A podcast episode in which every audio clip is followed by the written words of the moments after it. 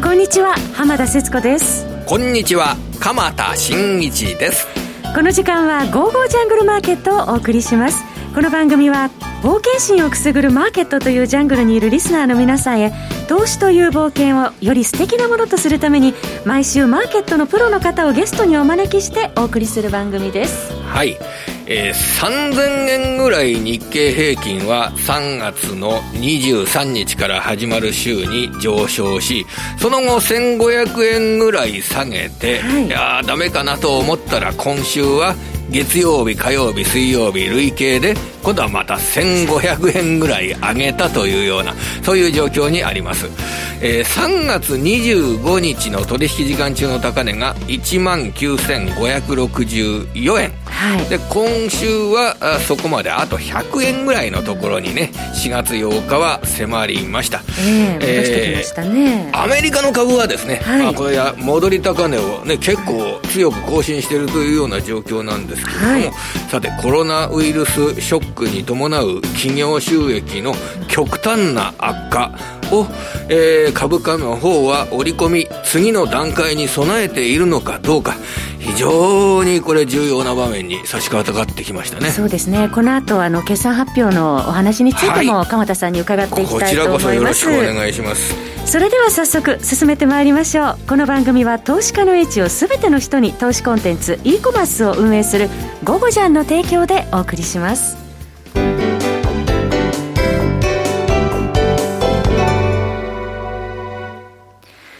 て、鎌田さん、はい、その決算発表ですが、これから2月決算発表ラッシュを迎えますけれども、ね、そうですね、もう、えー、すでに今日3時引けたところで、決算発表、大型企業の決算発表なども、えー、明らかになっております。はい。で、あの、まず全般の傾向を言うと、もちろんですね、えー、今、あの、下方修正が多いという状況ですよね。はい。で、下方修正が多く、2月の決算企業が、えー、新しい2021年2月期の業績見通ししを発表したときに、えー、発表予想が、えー、未定えー、は、というふうになってる。はい、つまり、新しい年度の業績の数字は明らかになっていない。未定という状況になっているというのが現状です。はい、でもちろん、今のですね、えー、日本国内、緊急、えー、っと、緊、緊急事態宣言、はい、これがされておりまして、うん、あ、お店が休んでいるという状況で、えー、今の企業活動がいいわけがなくて、はい、4、6月期の業績などは極端に落ち込むという状況を控えているところなんですけど、はい、で、これですね、同じように、えー、世界的な景気悪化になったリーマンショックの時っていうのは、はい、株価が下落して、そして、えー、利益の下方修正が追いつかず、うん、えー、予想 PER が10倍を割って、えー、そして10倍を割るような状況が続いて、その後、えー、企業収益の大幅な下方修正になったという、うん、そういう流れにあるんですけれども、はい、現状では、あの、予想 PER で12.5倍、12倍台の半ばを維持して、うん、なかなかあ下方修正ですとかを控えているのに、株価が下げにくいというような、そういう段階に入っております。これはどういうふうに考えたらこれは前向きに捉えるのであれば、はいコロナウイルスの感染者の増加に伴う景気、世界景気の悪化というのが、4、6月期で、うん、えー、底をつけるだろうと。それで7、9月期、10、12月期の方向性としては、上に向かうだろうというような、そこの部分を反映しているものと考えられます。ですからもう、ここからの株価の動きで重要なのは、ここにつきます。4、6月期の企業収益がいくら落ち込んでも、それはもうあまりり関係ありません。えー、つまり、えー、いくら4、6月期が落ち込んでも、7、9月期や10、12月期が競り上がっていく、上がっていくというような方向になるのならば、株価は3月に大底を打ったというようなシナリオを信じてよろしいと思います。ただ、えー、4、6月期が大底ではなく、7、9月期も10、12月期も底映えが続くというような、そういう企業収益の環境になった場合は、えー、これは、あやはり、えー、これからの大幅な企業収益の悪化の織り込み余地といったものが、えー、懸念されてくるというような、そういう考え方になります。だからそこをもたらすのはもう、これ、今人類にはよくわからない部分なんですよ。はい、あの、新型ウイルスの、えー、広がり具合、感染者の広がり具合っていうのが、まあ、どのぐらい、えー、これから先抑えることができるか、ということで、まさに今が一番大事な時ですね。だ考え方を申せば、えー、緊急事態宣言を受けて、えー、あまりこの東京の市場が、東京の人の流れというのは、昨日あたりは結構まだ、あの、ビジネス街っていうのは、お昼の時は、あの、人が多かった。それよりとも、ちょっと今日になるとですね、ビジネス街の人のと流れっていうのが、昨日と比べると随分少なくなったなっていうような印象があるんですけれども、ね、ここでやはり、あの、移動を抑えるというようなことを一人一人が心がけるか、心がけることができるかどうか、はい、それはやはり、あの、これからの株価を見る上でも重要な要素になってくるのではないのかなと。確かに鎌田さんのお話を伺って、昨日アメリカは大幅に上昇したんですが、はい、東京市場はやはりその感染拡大の懸念が上値を抑えている部分も見られました、ね、そうですね、今日あたり、まあ、上がった後の反動って言えば反動なんですけれどもね、えー、それで、まあ、やっぱり足元で出てくる企業収益の悪化っていうのをどのぐらい織り込んでいたかっていうのは、やっぱりあの見る、見極めたいなっていう部分があると思うんですよね。はい、で今日あのビッグカメラっていう家電量販店が株価の下落が目立ってますけど、それ、昨日の業績の下方修正が発表されて、それで下げている。はい、で、今日は、あ引けた後の決算発表だと、ファーストリテイリングですね。9983。はい、えー、こちらは8月の本決算企業で、2月の中間期の発表を行って、8月期の見通し、営業利益で1000億円分の下方修正を発表しました。はい、2450億円を見込んでいた営業利益を、ファーストリテイリングは1000億円下方修正し、えー、1450億円にとどまると発表しました。はい、まあもう世界中で、えー、ユニクロ店舗が臨時休業をしているというような状況ですから、まあこれ下方修正というのは致し方ない部分があるんですが、その前提になっているのが、3月に続いて4月5月もコロナの影響によって大幅減収。そして6月以降は事業活動が徐々に正常化するというような過程のもとで、業績見通しを見ているという形なので、はい、まあ、まずはこの下方修正、それからあの、配当金を500円計画していたものを20億円分配当金を減らすということを発表しているので、まあ、あの、3ヶ月前と比べると配当金の修正を行ったということが、明日の株価にどのように反映されるかっていうのは、これは短期的な注目点なんですけれども、要はその後というのは、今、あこちらのユニクロのコメント、ファーストリテイリングのコメントとしてある、6月以降は事業活動が徐々に正常化する、というような見立てが、えー、果たしてそのような状況になるのかどうか、えー、これは、あの、もっと大きな、あの、株価の変動を先行きを見る上で、あの、注目点になるかと思います。はいえー、他にも今日はですね、あの、2月期の本決算の会社、良品計画ですとか、ローソンですとか、セブンハイホールディングスですとか、決算発表してるんですけど、新しい年度の見通しっていうのがこれ、ね、未定なんですよ。えー、今わかんないって言って。で、出してる会社、見通しを出してる会社ですと、あの、建設機械メーカーの竹内製作所、2月本決算ですけど、これはあの、ヨーロッパとアメリカで、まあ、あ半分ずつぐらいの売り上げの比率があるっていう、欧米中心の建設機械メーカー、住宅を作るときの小型建設機械を供給する会社なんですが、新しい年度、今2月期の営業利益が33%減益なんですけど、はい、この前提も、えー、5月下旬頃からコロナウイルスの感染拡大が徐々に収束に向かうことを前提としている。という発表なんですね。はい、だから、まあ、業績の見通し出さない会社の方が多くなってるんですけど、えー、出す会社は5月とか6月ぐらいには、だんだん普通な状態に戻ってくるんじゃないか。というような、そういう見立てをしてるんですよ。ここですよね。うんそうなるんだったら、あんまり怖いもんないですよ。はい、4、6月期の事業環境が、4、6月期がそこになるんだったらね、うん、まあ、当然の話ですけれども、はい、えー、7、9月、10、12月と上向くんだったら、株価の方向性に対してはそんなに懸念する必要はないという結論になってくるんでしょうけどね。その時期に新型肺炎を抑え込むことができるかどうかっていうところですね。はい、それでは、この後は本日のゲストの方、お招きいたします。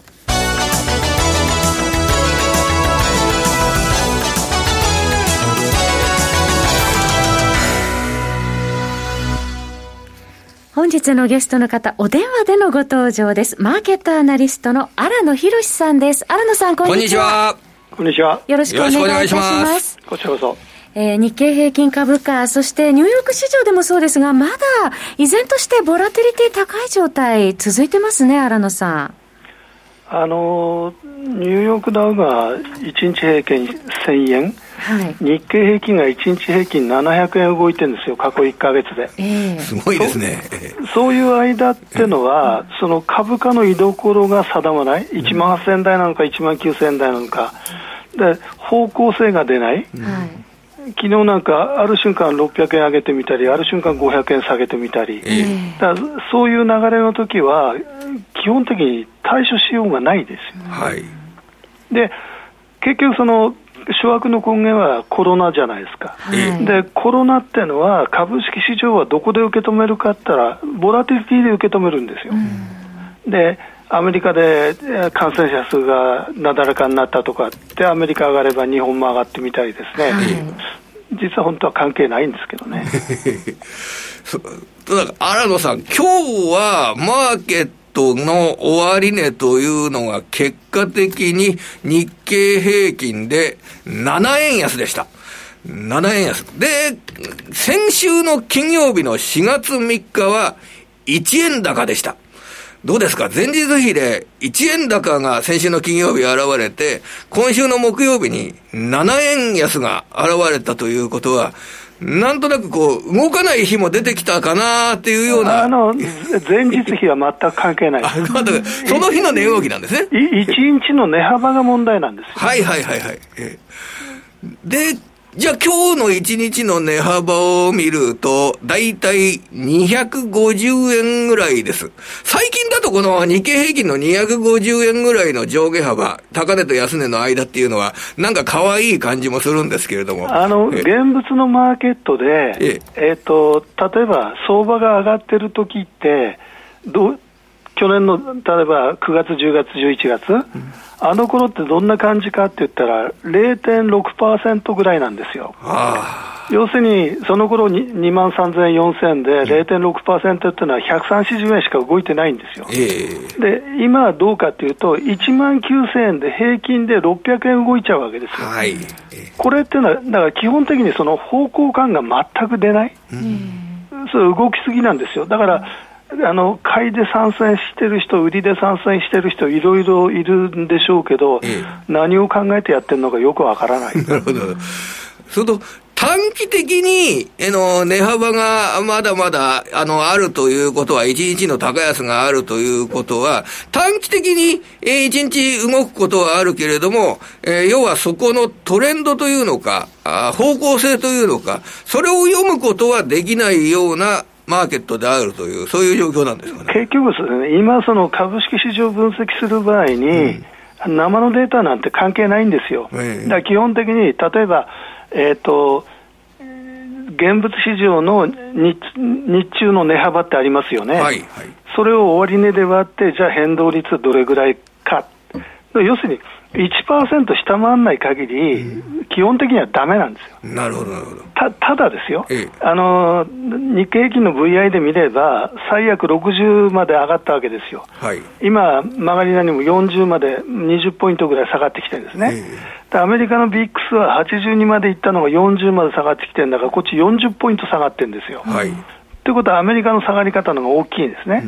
うん、で結局、日経平均の VI っていうのは、ビックス指数の影響を受けちゃうわけで、われわれはどこを見るかったら、ビックス指数の落ち着きを見るしかないんですよ。えー、だから700ドル上がったってみんな喜ぶんだけど、700ドル動いちゃだめなんです。なるほど、なるほど。ここはじゃあ、1日の上下幅が、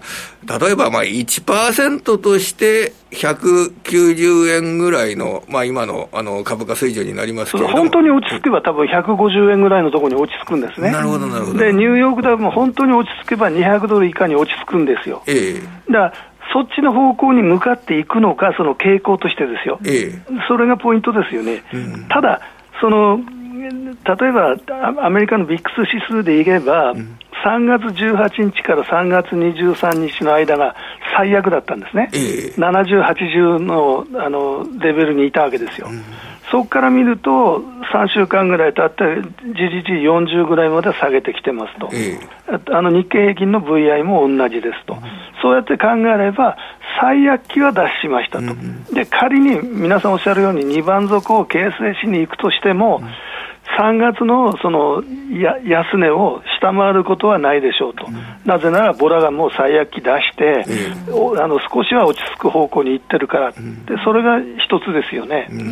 はい、であのさっきそのいくつかの企業の業績の話なさってましたけど、はい、もう今、あのニューヨークダウも日経平均も、PR っていうのは全く意味のない指標ですから。なるほど、なるほど。で、今もし、あの日経平均 PR をボラティリティから弾き出すと、日経平均の PR って5倍なんですよ。はいはいはい。曲がりなりも12倍もあるんだから、よくバカなやつは12倍だから割安って言ってる。12倍は超割高なんです。今の段階で言えばですよ。これだけ株価が変動するときには、もっと PR っていうのは、えー、あの低くなんなきゃいけない。使っちゃいけない。もうあのですから今、あえて使うなら PBR ですよ、えー、PBR1 倍にいつ戻るかとか、うん、だ今回の場合は、日経平均って7500円下げてるわけですから、はい、これの半値戻りをいつ達成できるかって、うん、そっちの視点でいくべきなんですね。うん、でもっと短期的に言えば、僕はその1か月っていうのは20日だと思ってるんですけど、え20日移動平均っていうのは、実は1月20日がピークで、今日がボトムなんですよ。はい、で、ピークで打って、ボトムで買って、過去何年間、あの損したことないんですよ。え。でそういう意味でいけば、短期的な流れは、1回目の買いのチャンスではあるんですよ。えただし、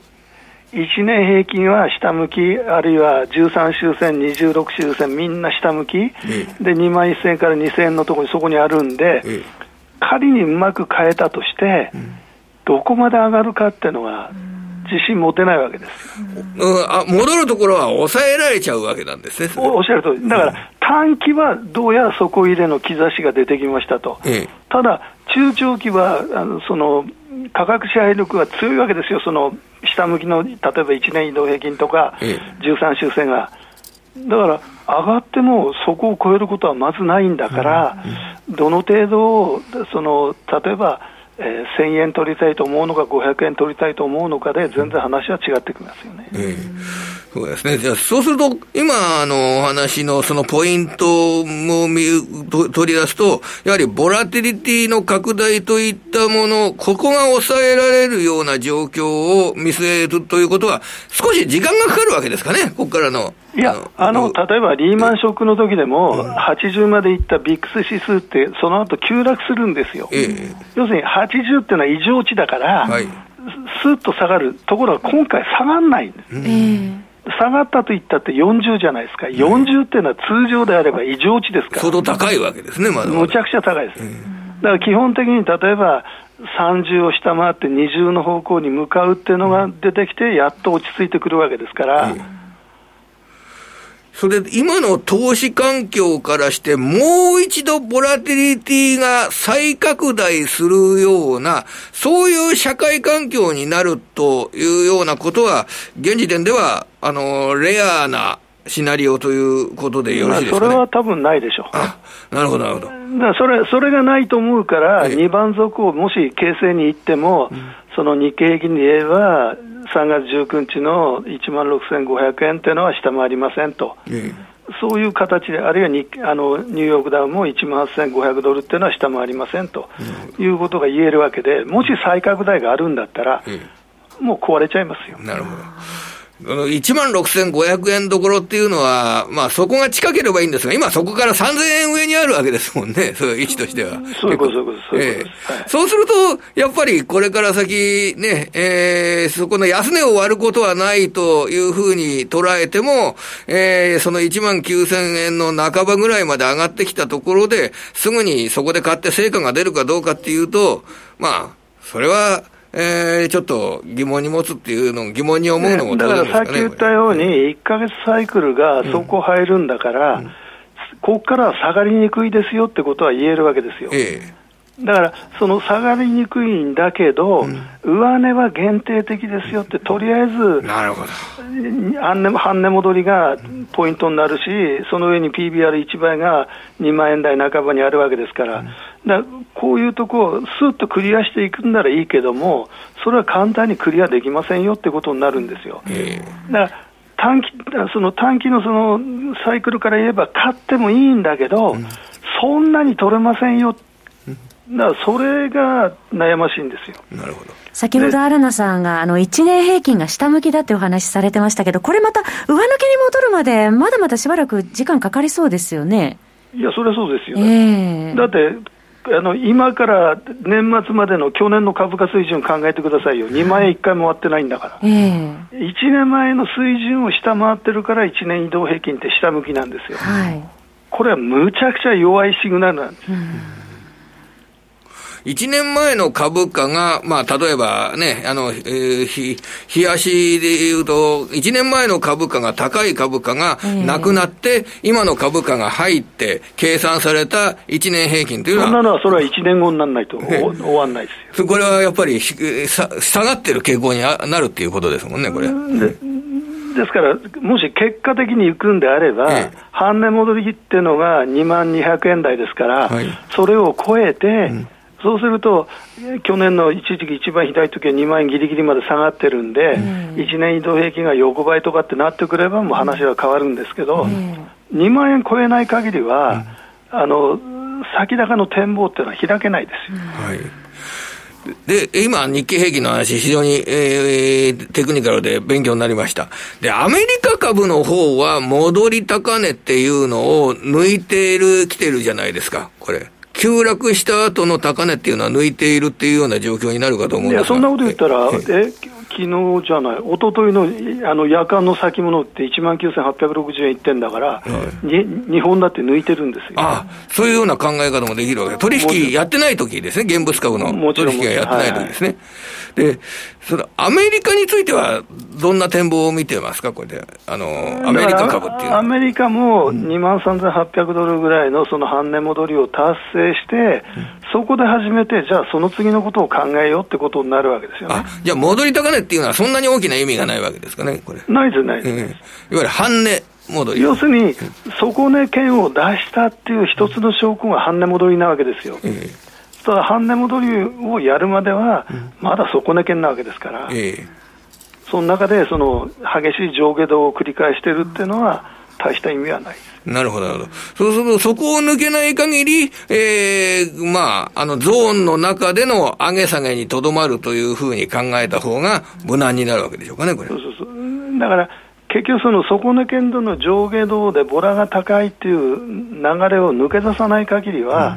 うん、基本的には、じゃあ、えー、市区から回復するとかって言ったって始まらないんですよね。えー、かりました。で、えー、これ、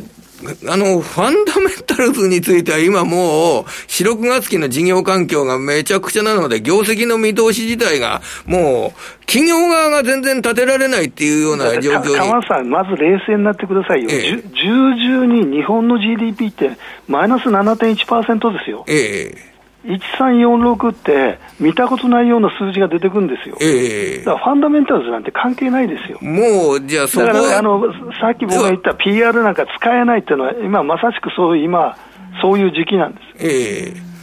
いわゆるベースになるような利益水準っていうのがもう何にもなくなってるっていうのが今の現状なんです、ね、何にもないです。PR なんか騒いでるやつが もうバカとしか思えない それでじゃあ PBR についてはどうですか？あの、いわゆる純資産が赤字になると純資産がこう目減りするっていうような状況になるじゃないですか。あのそこまでは考えなくても大丈夫先先月1か月で実は一株単純資産全然増えてないんですよ。ええなぜなら、その実績ベースのあの EPS がどんどんどんどん下がってるんですよ、もう、えー、その四半期ごとに組み入れられるんで、うん、そうすると、そのもしかしたら一小型に実際2万円下回ってくるかもわかんない、うん、で、そういう流れに今なりつつあるし、例えば四半期で46ったら、多分大赤字ですよ、えー、全体で、えー、だから PBR1 倍今、下回ってるわけじゃないですか。うんだそれをどこでどうやって確認するかってことですよね。えー、そうあの例えば、これはあの足元の決算発表企業だとあの、ビッグカメラっていう家電量販店があるですありますけど、そんなの悪いに決まってるじゃないですか。それでカメラででで家電売りで、で下半期の収益が40億円の赤字なんですよ。営業利益で。だから、そういう会社が相次いでくると、PBR ももう全然使えなくなってくるっていう。いや、そういう段階にもなるんですか、ね、赤字になって純資産がどの程度まで増えるかっていうのは見通しが立ってきますから、ええ、それは PBR、もう大底圏では PBR しか使えないんですよ、ええ、それ使えなかったらもう目安がないですよ。なるほど、なるほど。じゃあ PBR はまだ生きるっていう形になるわけですかね、これ。だからみんな今0.8倍だ、0.9倍だって騒いでるわけじゃないですか。ええ仮にこれが、もういろいろな会社が大幅な、まあ、鉄鋼のメーカーですとかっていうのはもうすでに、あの、結構大きな、あの、業績の悪化になってますけれども、えー、ちょっと見たこともないような業績の悪化になって、今の PBR が現実、あの、今の一株純資産が現実的にまだ2割減るとか、そういうようなことっていうのは、今の時点では取り上げなくても大丈夫ですかね、これは。うん、そこまでは極端に、もしそうだったら、ええ、もうここから株なんか上がることないですよ、ええ、また違うこと考えなきゃいけなくなってくるわけなんですかね、だから46どれぐらい悪化するか、うん、で46悪化して、市区は急回復っていうシナリオがあるんであれば、うん、悪化しても大した問題はないんですけど、ええ、そうじゃなくて、46悪化したら、市区も横ばいだなんてことになれば、うん、それはもう一回、その下を見に行きますよね。ね、新野さん、そう、それ僕が言ったのはなぜ言ったかっていうと、あの、ユニクロが上半期に上げた営業利益が1367億円。で、これからの半年間、下半期に計画している営業利益が80億円ぐらいなんですよ。ただの営業利益80億円ですよ。6ヶ月で稼ぐ収益が。そうなると、多くの会社が赤字になっちゃうんじゃないのかなっていうような。だからその、そういう業種はもうみんなだめですよ。それは自動車もだめだし、商社もだめだし。まあ、あんまりじゃあ、対象がすごく狭くなってるわけなんですね。そうそうそうそうそう。えさて、ここで、えー、お知らせです。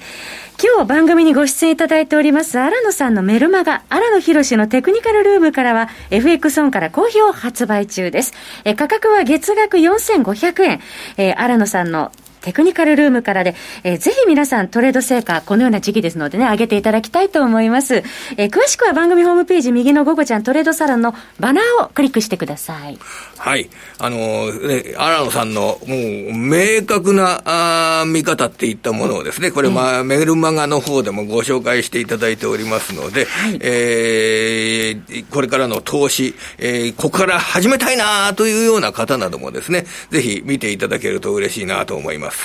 えー、荒野さん、本日も貴重なお話ありがとうございました。はい、ありがとうございました。荒野博さんでした。そろそろお別れのお時間です。はい。えー、明日はね、S q ということになりますけれどもね、はい、あの、今日の決算内容などがどのような、まあ、寄り付きの株価動向に反映されていくかどうか、あの、注目して見ていきたいなと思います。来週も素敵なゲストの方をお招きしてお話を伺ってまいります鎌田さん今週もどうもありがとうございましたそれでは皆さんまた来週この番組は投資家の英知を全ての人に投資コンテンツ e コマースを運営する「ゴゴジャン」の提供でお送りいたしました。